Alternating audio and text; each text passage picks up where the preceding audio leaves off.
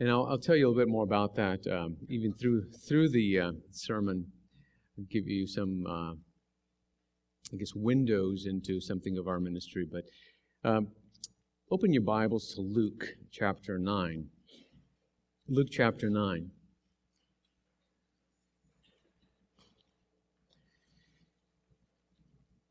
And I'll read from uh, verses uh, 51 to 56 if you want to follow along.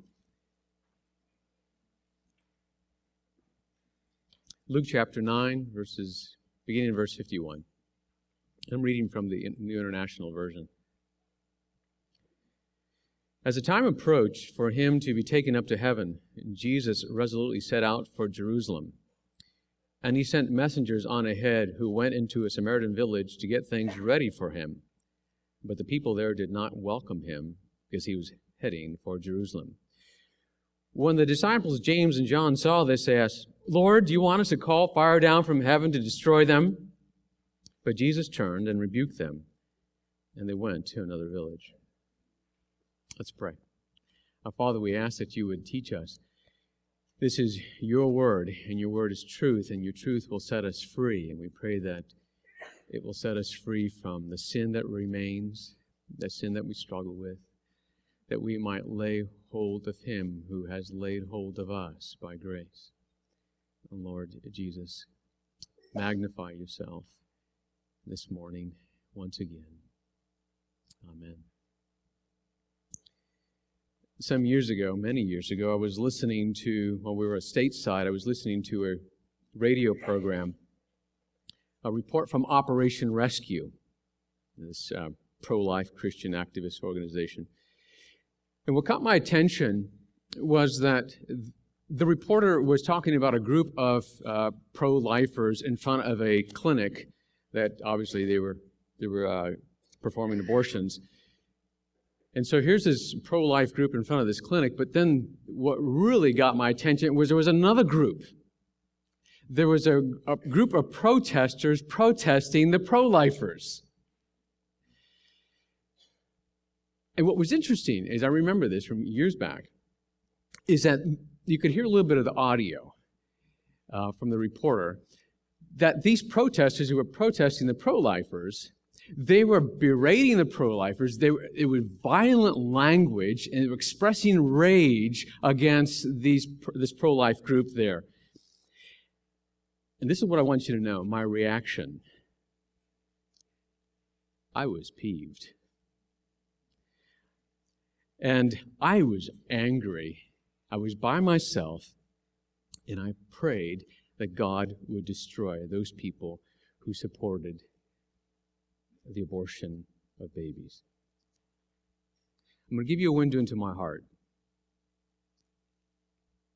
I prayed that God would wipe them out. I prayed that God would execute his judgment because these people dishonored and insult God and his creation and I said, God, send them to hell. After I said that, I asked myself, did I really just say that?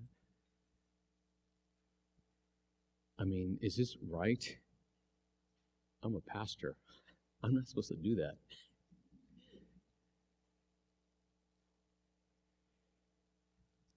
I confess to you I am a pastor. I'm a missionary. I am a sinner as well. I am not what I once used to be, and that by God's grace. But I am not yet what I will be when I am with my Savior face to face. I can come here this morning and tell you wonderful stories of conversions. How God has used us in proclaiming the gospel and seeing people both in Spain and on the border come to faith in Christ. I can tell you stories of how the gospel has been transforming lives, sustaining people. You know, and you love to hear those stories, and I love to tell them, and I'll share them with you after the service. But today, this morning, what I'd like to do is give you a glimpse of stories that are not told. Of stories of people who proclaim the gospel also struggle with sin. Because that's all of us. Is it not the case? And you know what it's like, don't you, to be rejected? You've been rejected by friends, you've been rejected by family, you've been rejected by neighbors. You build relationships with people over a period of years thinking, well, I just want to love them, and you, you're praying for the opportunity to share the gospel. You share the gospel, and they say, I, look, I really don't want the gospel. And sometimes it's hard to take. And you just feel like, whoa, was all this in vain? No, it wasn't, but it feels that way. How do you handle rejection? How do you handle when somebody rebuffs you when you share the gospel? And you say, well, nobody, you know, rebuffs me. Well, is that because you don't share the gospel? Or just because you're just made out of a different material than I am, which is very possible. And sometimes you share the gospel, you're trying to love your neighbor who's not a Christian, you're trying to serve them, and then they reject you, and your reaction could be one of withdrawal. You isolate yourself if it happens too often, or you become apathetic and you become callous, and you go, What's the use? Or sometimes you get angry, like I did. But I find great consolation. I wasn't the only one that get, gets angry, so did James and John. You see, Jesus and the disciples were traveling. I'm going to go through the Samaritan village, and they rejected Jesus. And so, James and John, in turn, express what the disciples are perhaps feeling. They reject the Samaritans. You know? And I can identify with that. I can identify with that. I'm just going to give them back what they gave me. You ever feel that? And maybe you've never said what I said at that particular day where you said, go to hell. But have you ever, in your heart of hearts, desired it?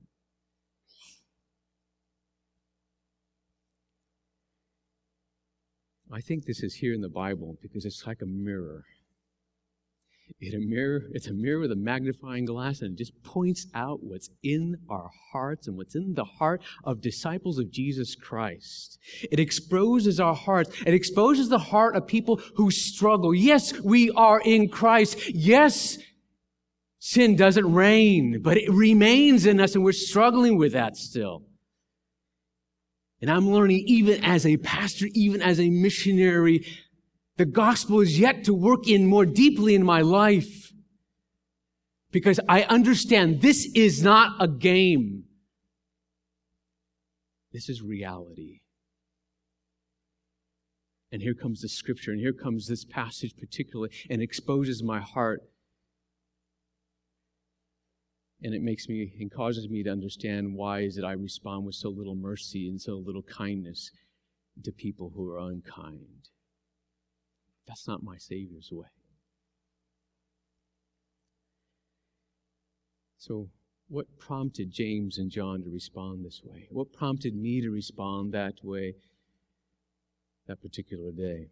Well, let me let's look at a little bit of the historical background. Jesus is traveling through Samaria en route to Jerusalem. And as you know, there's this, bi- uh, this bitter rivalry between the Jews and the Samaritans, right? I, I like to compare it to the rivalry that uh, an illegal Mexican uh, would feel as they're traveling through Arizona. and if you know anything of what's going on in Arizona, uh, you, you know the tension that's there. And so you can imagine an illegal Mexican immigrant traveling through Arizona, and it is just crisp and filled with strife. And so here are these uh, Jesus and his disciples, being Jews, are going to go through the Samaritan village, and um, and what what do the Jews think? You know, they, what do they think about the Samaritans? They, they were racial half breeds, right? Racial half breeds because they had intermarried with foreigners who had occupied the land years before when they were conquered by the Assyrians. So ethnically, they weren't pure. They weren't pure Jews. But neither were they pure religiously. See, the Samaritans had developed their own religious heritage based on the Pentateuch, the first five books of the Bible.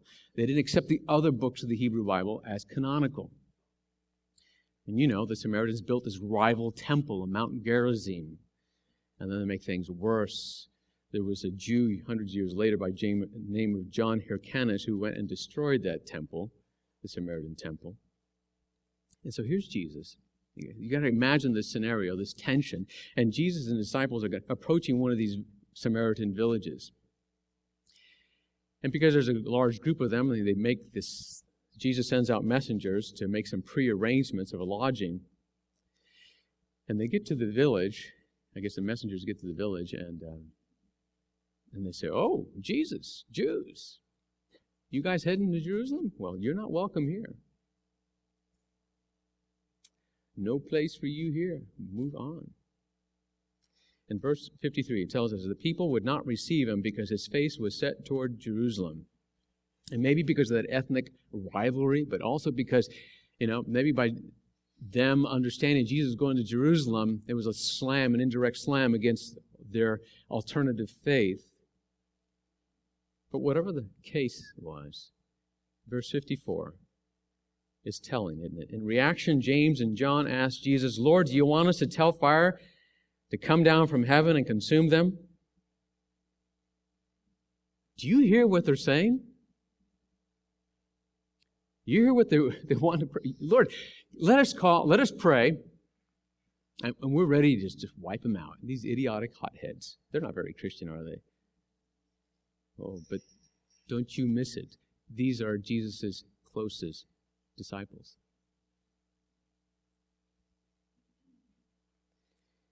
So, so what prompted this vindictive spirit?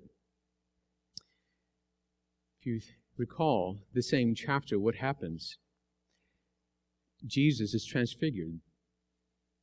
So, so here's James and John and Peter, and they go with Jesus to the mountain transfiguration. And there before their eyes, they see something of the glory of the Savior. And who is with Jesus? Elijah and Moses. So perhaps the disciples are thinking about Elijah. All right? And so they have something very clear here. So here's Jesus who's greater than Elijah, who's greater than Moses. And so perhaps they're thinking in their mind, oh, yes, we remember Elijah what he did in 2 Kings chapter 1. Let me tell you a little bit about the story, 2 Kings chapter 1. A great story. See, King Ahaziah, he had been seriously injured and he, and he wanted to find out how his health was going to go. And so, in, but instead of consulting with one of the prophets of God, he consults with one of the prophets of Baal, Baal Zebub. And he sends messengers out to this, to this Baal, this pagan god. Right? And on the way, these messengers encounter Elijah. And Elijah says to them basically, Is there no God in Israel that you have to go and consult the Baal? He says, Go back and you tell King Ahaziah that he's going to die. So they go back and they tell King Ahaziah he's going to die. Boy, he didn't like that news. And so he sends out a captain with 50 soldiers. He says, You go out and you get the prophet Elijah. And so they find Elijah. He's up on a mountain on a hill. And he, they say to him, Man of God, come down from the mountain. And Elijah says, and this happens twice. If I'm a man of God, may fire come down from heaven and consume you and your 50 men. And fire fell from heaven and consumed them. Well, like I said, it happened twice. And it was going to happen a third time with another captain and his soldiers, except this third captain was just a little bit more humble and smarter. and he asked Elijah, Hey, don't smoke me, would you? Don't kill me. So here's James and John. Maybe the, all this is in their mind. They're thinking about what's going on. And, and they understand this, these people, these Samaritan people are rejecting one who's greater than Elijah. They're rejecting the Messiah. And because they're zealous and they are part of this inner circle of Jesus, they ask the Lord's permission to smoke the Samaritans. And you know, fire oftentimes in the Bible is associated with what? With judgment. Do you remember Sodom and Gomorrah? Fire coming down on that city, those cities. And so essentially they're asking for the judgment of God. They rejected you, so Lord, can we call fire down from heaven so that the judgment would come immediately? Lord, burn their property, burn their marketplace, burn their houses, burn the people.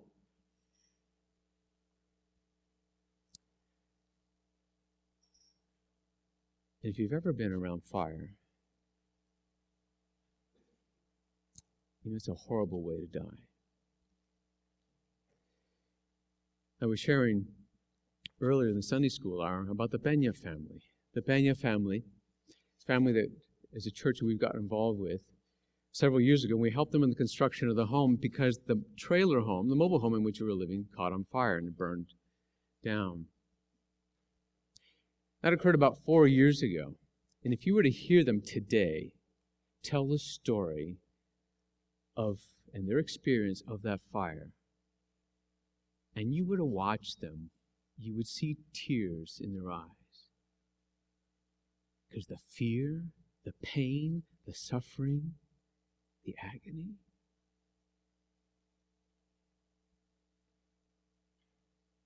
Something is not right with me.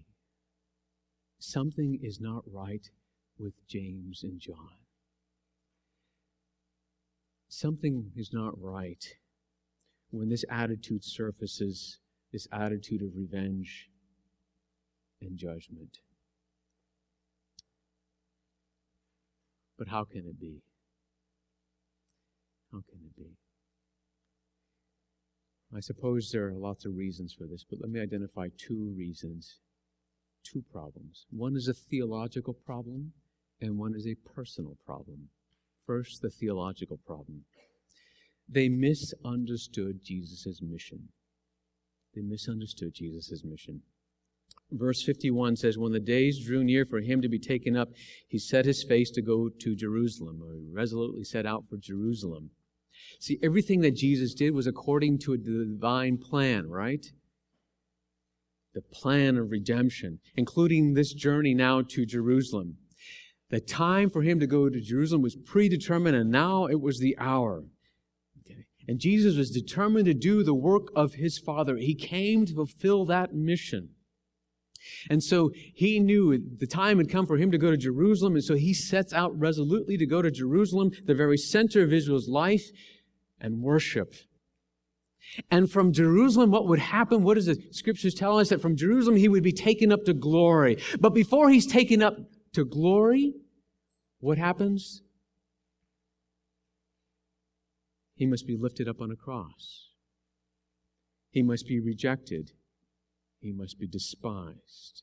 He must voluntarily lay down his life. He must be the Lamb of God who takes away the sin of the world. He'd been telling his disciples about that, but they didn't understand it. In verse 22 of the same chapter, the Son of Man must suffer many things and be rejected by the elders and the chief priests and scribes and be killed and on the third day be raised.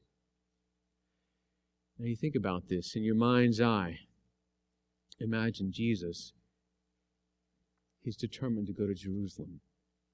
Do you see what he's saying? He's determined to suffer.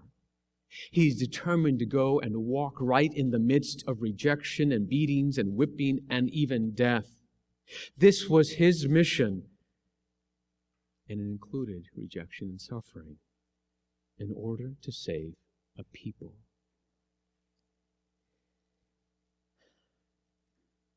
He didn't come to condemn the world. See, the world was already under condemnation. He came to save a people for the Father. But he came to do this through suffering and giving up his life voluntarily. I don't know about you, but I don't like to be rejected. I run from suffering. I don't resolutely set my face to go into suffering. But that's precisely what Jesus did. And if you don't understand this, if you don't understand this part of the mission of Jesus and his work and how it impacts you, you simply will not know what to do with suffering and rejection when it comes. You will do what I did and you will start sending people to hell Because how do you make sense of it?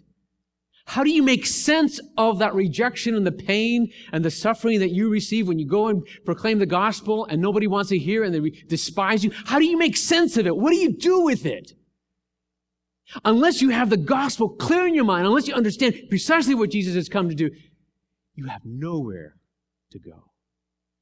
And so you lash out. You want to push back. You want to protect yourself. You want to fight back. You want to react with anger, with vengeance, with condemnation. You want to hurt others because they hurt you. And Jesus' mission, when I see it clearly, his suffering, when I see it clearly, compels me to see that my mission, my service to the Lord, may indeed entail suffering and rejection and humiliation. But like my Savior, but in very much in a secondary way, not in a redemptive way. But this is my calling too. And Paul says it like this in Philippians 3:10 that we're to share in the fellowship of his suffering. Not one of your more popular verses, is it?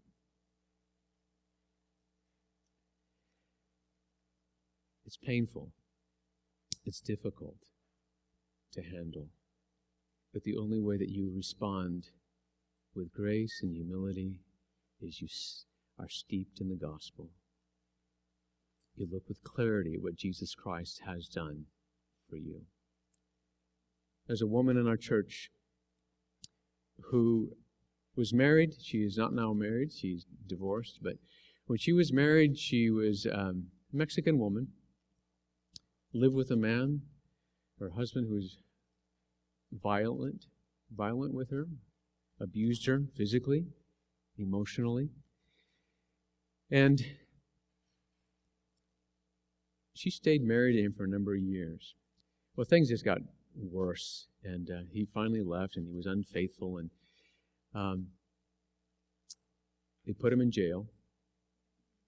She had not seen him for a number of years, perhaps nine years, and um, they're now uh, in a very different situation in life, but he's in a, in a nursing home. He had about six months left to live. And she decides she's going to visit him. After all that abuse and the pain of the past life, she goes in and she goes in with, she was telling me she would do this throughout several weeks and months, and she would take her Bible and she would read the scriptures to her husband or ex husband. And he would continue to ridicule her and verbally abuse her. And she would come and she would leave there and she would call me. We would talk on the phone and she's crying, she's tearful. And, and I'm, I'm thinking inside, woman, just don't go back. Don't go back. Don't subject yourself to that. But she would go back week after week after week. Why? What in the world would move somebody to go into the face of rejection and ridicule? But only the gospel. She understood something about sharing in the fellowship of the sufferings of Christ. Something that I did not understand.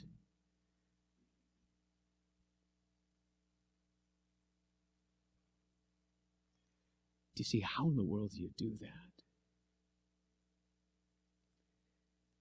Unless the gospel is deeply rooted and growing in you. Do you see what I say? This is no game. This is not a game.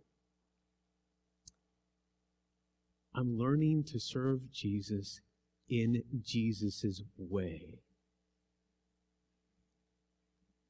Not to serve Jesus in my way. And do you know that is painful? That requires dying to self and taking up the cross.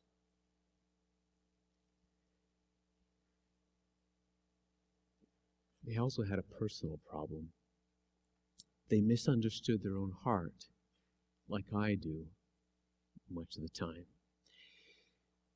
See, James and John, I am almost certain they didn't see their reaction as sinful, but rather righteous, virtuous, full of zeal and faith. I mean, when was the last time you called fire down from heaven? I mean, we call rain down in El Paso. You know, we want it to rain and it never rains. I mean, we don't, I suppose that means we don't have much faith. But these people thought, hey, look, let's just pray and God will do it. That's a lot of faith. But when they asked to torch a Samaritan city, their request not only betrayed harshness and anger, but something much more lethal self righteousness. they felt smugly superior to these lowly Samaritans, these half breeds. You see what racism does to you. And so they despise these Samaritans, not realizing they were great sinners themselves. Oh, yeah, the Samaritans deserved it, but so did they. So do I. We all deserve it, right? That's the wages of sin is death. But see, self righteousness blinds us to the truth that we deserve judgment from a holy God. Thousands of people have been murdered, execution style, in Ciudad Juarez, Mexico, over the last three years. And I've asked myself, Lord, what would happen if all of a sudden, one day, all those people involved in this violence and this murder, all these folk involved in the drug cartel, what if you just came down and just killed them all instantaneously? They're all dead. Would I rejoice? There's a part of me says yes because justice has been done. But I ask myself the other question Would I rejoice glibly, forgetting that I too deserve that same punishment, but I've been spared? My sins, even my respectable sins, the ones that I've hidden that none of you know, not even my wife knows, they deserve the condemnation of God. They're offensive to God. But you see, self righteousness says, oh, my sins, yeah, they're bad, but they're not as bad as your sins. So, where's our hope? Our hope for you and me we who love the Lord Jesus Christ, we who have the gospel at work in us, we who are being transformed by the gospel, we who go and proclaim the gospel to the people around us, our neighbors, the nations. Where's our hope? Our hope is bound up in seeing ourselves in our calling rightly. Some of you may know this, but for years I, I worked as a social worker in Baltimore City. Social work is a noble profession. So I don't know if any of you are social workers. A noble profession. But one of the things I learned about myself and social workers at the time is that we are good people out to help people who are in trouble, right? We have good things and we're going to give to people that, you know, are not having good, you know, good things happen in their lives.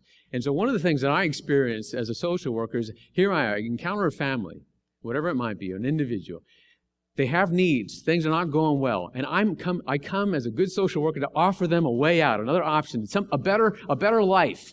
And then they reject it. I go, what's wrong with you? How can you reject this? And then I take it personally. But you know why I take it personally? Because indirectly I have set myself up as their savior. I'm going to save their lives. And if I see my ministry, if I, if you see your ministry, if you see your service to God as that of being a savior to other people, boy, it's going to hurt. And that's why you reject. You, you, you react the way you do in rejection. My calling, obviously, like your calling, is we're not anybody's savior, but we point people to the Savior, Jesus Christ. So I need to see myself and my calling rightly, but secondly, I need to see judgment rightly. What I find interesting is Jesus does not correct nor does he rebuke the Samaritans for their rejection. He rebukes his disciples because they failed to understand that their calling wasn't to pronounce judgment. Judgment and vengeance belong to the Lord but they were to point people to Jesus who would be judged. Jesus would be judged. Jesus would be condemned in the place of his chosen people.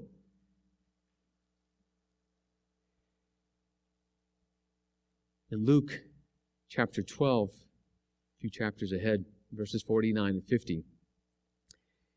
Jesus says, He's talking about this judgment, the judgment that he would suffer in the place of his people. And he says, I came to cast fire on the earth, and would that it were already kindled. I have a baptism to be baptized with, and how great is my distress until it is accomplished.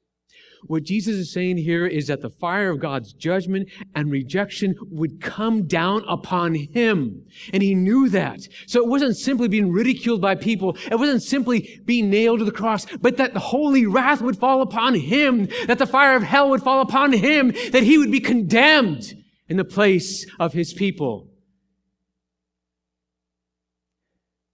And he knew that was coming. He would suffer he would suffer in the place of the disciples, his chosen disciples, and even chosen Samaritans. See, when we understand that the fires of judgment and wrath should have fallen upon us because of our self righteousness, but rather they fell on Jesus. When you see with clarity the condemnation and judgment fell on Jesus, who bore your sin of racism and your sin of vengeance and your sin of hatred and your sin of apathy and your sin of pride. And then you begin to see things differently. It's only then when the gospel begins to sink in a little more deeply. It's only then you have the ability and the patience to respond with grace. Do you remember what Jesus says in Matthew 5:44?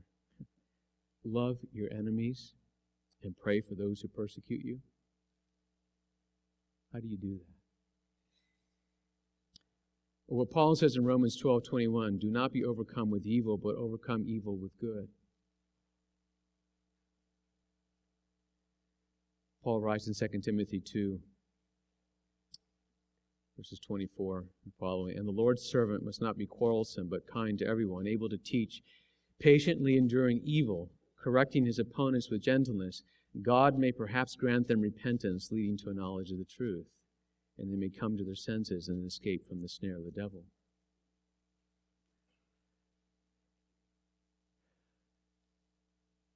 God will not be mocked.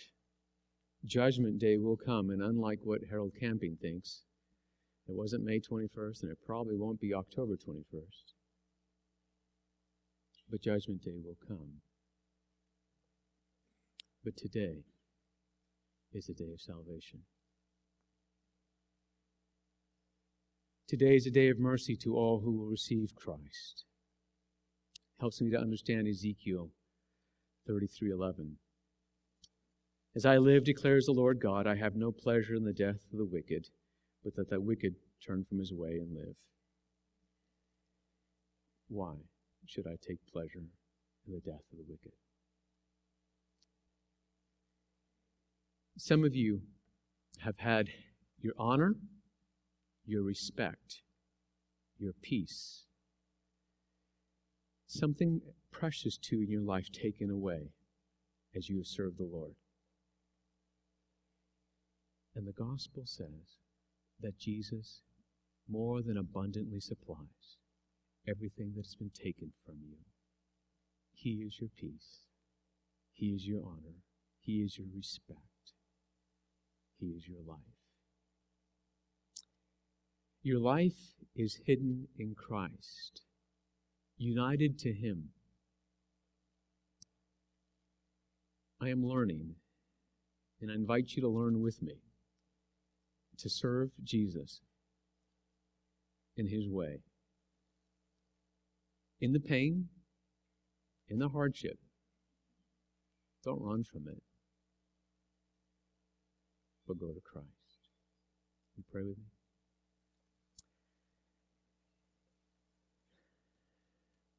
Our Lord and our God, we are a needy people.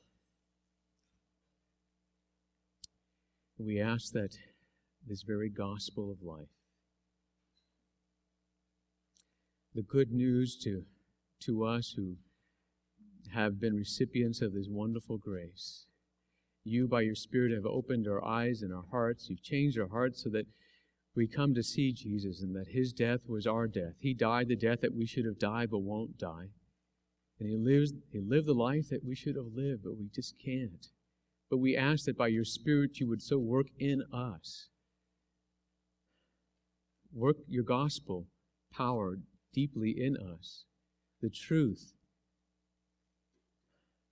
May we drink more of this living water so that we might, Lord, have our own thirst quenched, but also be able to proclaim the good news in your way to a world around us that is under condemnation. Lord, would you, just as you freed us from condemnation, but we know that nothing can separate us from you, would you free others, free our neighbors, free our family members who don't believe? Lord, raise up a people that will, by your grace, speak of the glorious good news in Jesus our Savior, in whose name we pray. Amen.